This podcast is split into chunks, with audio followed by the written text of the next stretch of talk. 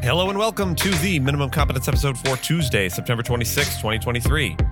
I'm your host for today, Andrew Leahy, a tax and technology attorney from New Jersey.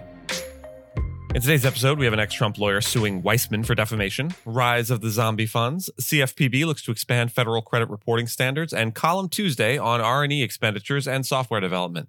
Let's engage in a bit of research and experimentation ourselves as we read today's legal news. On this day in legal history, September twenty-sixth, seventeen eighty-nine, John Jay was made the first Chief Justice of the United States after the Senate confirmed his nomination. On this day, September twenty-sixth, we commemorate the cornerstone moment for the American judicial system, the passing of the Judiciary Act of seventeen eighty-nine. Signed by President George Washington, this landmark legislation established the Supreme Court of the United States, laying down the legal framework that would ultimately make it the most significant judicial body in the world. The Judiciary Act provided for a Supreme Court comprised of six justices, and on that very day, Washington nominated John Jay as his first Chief Justice, along with John Rutledge, William Cushing, John Blair, Robert Harrison, and James Wilson as Associate Justices.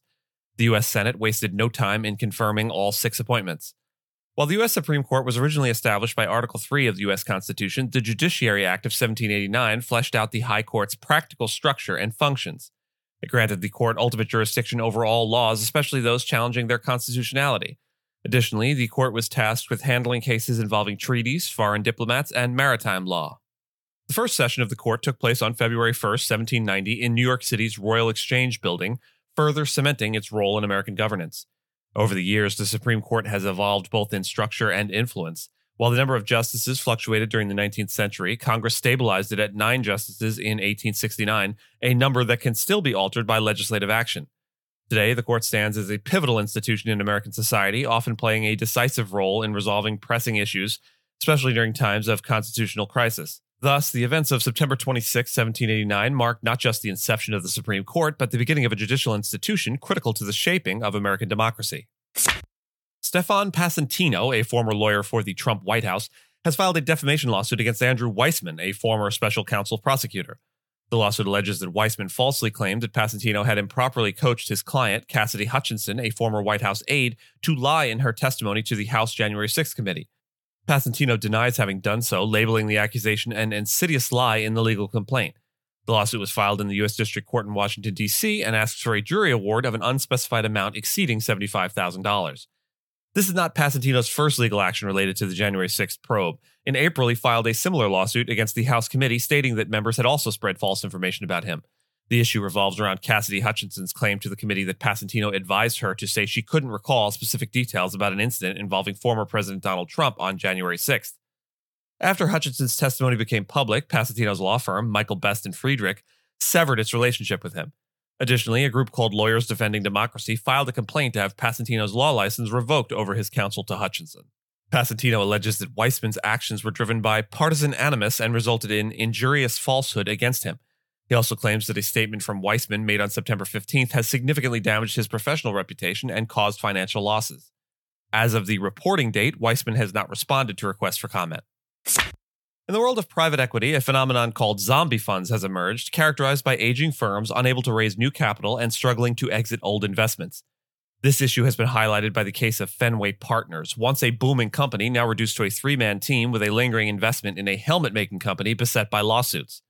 Industry-wide, there's been a decline in new fundraising, partly due to rising interest rates and partly because pension funds have maxed out their allocations to the illiquid asset class of private equity. As a result, many older funds are finding it increasingly hard to liquidate their existing assets. Public pension funds across the U S are particularly stuck with such zombie funds. These include funds managed by First Reserve, an energy sector specialist, and Yucaipa Cos, a money manager led by supermarket mogul and Democratic donor Ron Burkle. Analysts warn that when private equity firms don't raise new funds, it leads to the gradual loss of staff, leaving only a skeleton crew to manage remaining assets, which in turn deteriorate fund performance. This creates a dilemma for investors, as exiting these problematic funds typically means incurring steep discounts.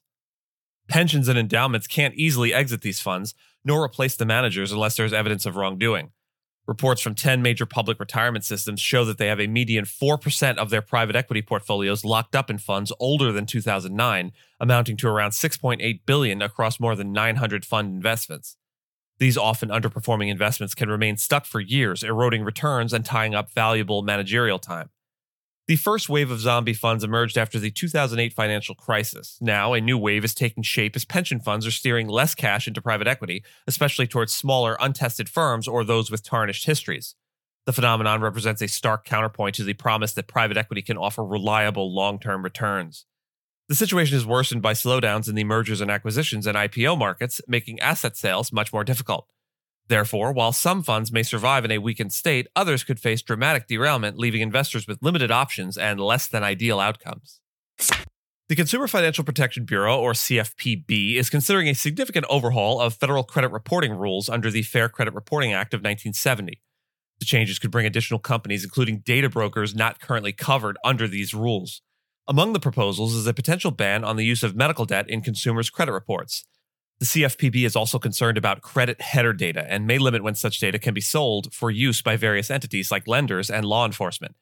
The proposed changes would also require major credit reporting companies like Experian, Equifax, and TransUnion to improve their data security measures and overhaul how they handle consumer disputes. They may need to investigate systemic issues based on consumer complaints and notify those affected. Legal disputes are also being revisited. The current bifurcation between legal and factual disputes may be amended to ensure consumer protections. The outline of the proposal was submitted to a small business review panel, and only after their review will a full proposal be developed. The changes are expected to have a far-reaching impact on all businesses involved in consumer data, according to law firms and consumer advocates. Critics argue that some proposals might exceed the C F P B's legal authority, particularly as the agency has faced legal setbacks in federal courts.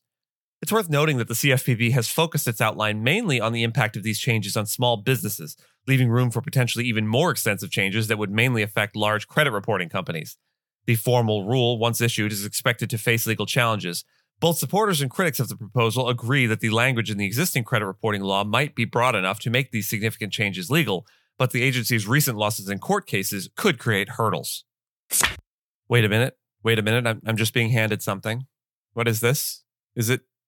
Oh, yes. This is today's column. By me. It's my column. And today's Column Tuesday. I know where I am and what I'm doing. Anyway, the IRS's new rules detailed in Notice twenty twenty-three sixty-three clarify the definition of software development for tax purposes and require most related expenses to be amortized over time rather than expensed in the current year. This change poses significant challenges for bootstrap software developers, startups that lack typical streams of venture capital and often rely on expensing software development costs immediately. Prior to twenty twenty-two, Section one seventy-four of the Tax Code allowed businesses to expense research and development costs in the year they were incurred, which was especially beneficial for startups and small developers. Another issue arising from the new rules is the administrative burden of distinguishing between what constitutes maintenance activities and what is considered an upgrade or enhancement. While maintenance activities are exceptions to the amortization requirement, the definitions are not clear-cut, leading to complications for developers and potential legal disputes. The new tax rules create ambiguity that could discourage innovation by making software acquisition less burdensome than software development from a tax standpoint. Developers have expressed disappointment that recent changes in tax law, specifically the Tax Cuts and Jobs Act, did not revert to allowing current year expensing or provide a narrower definition of software development. In my column, I suggest that the simplest solution to foster innovation would be to revert to the pre-T C J A current year expensing for software development. Failure to revise these changes could potentially stifle software innovation, especially for startups and smaller companies that were previously incentivized by the ability to expense development costs in their current year. And with that, I thank you so much for listening to Minimum Competence, your daily news podcast for lawyers. If you're looking for more than Minimum Competence, links to further reading on all the topics touched on today are in the show notes. If you have any questions or story suggestions, you can find us on Mastodon on the E S Q dot social instance. I'm at Andrew, and my co-host Gina is at Gina. The views, thoughts, and opinions expressed in this podcast are those of the host and do not represent those of any organization we may be affiliated with. Nothing here should be construed as legal advice because it is explicitly not legal advice. And reviews go a long way towards helping new listeners to find our show. If you have a moment, leave a rating or review on your podcast player. We'd appreciate it. And if you know someone that might be interested in a story we cover, consider sending them the episode. Minimum Competence is available at minimum comp dot com and wherever you get your finely crafted podcasts. If you haven't checked out the website in a while, give it a look. There are complete transcripts and resources for each episode and its corresponding segments, as well as an opportunity to receive new episodes in email newsletter form. We'll see you back here tomorrow. And remember, the roots of education are bitter, but the fruit is sweet. And and the leaves are poisonous. And the, the pollen is a killer.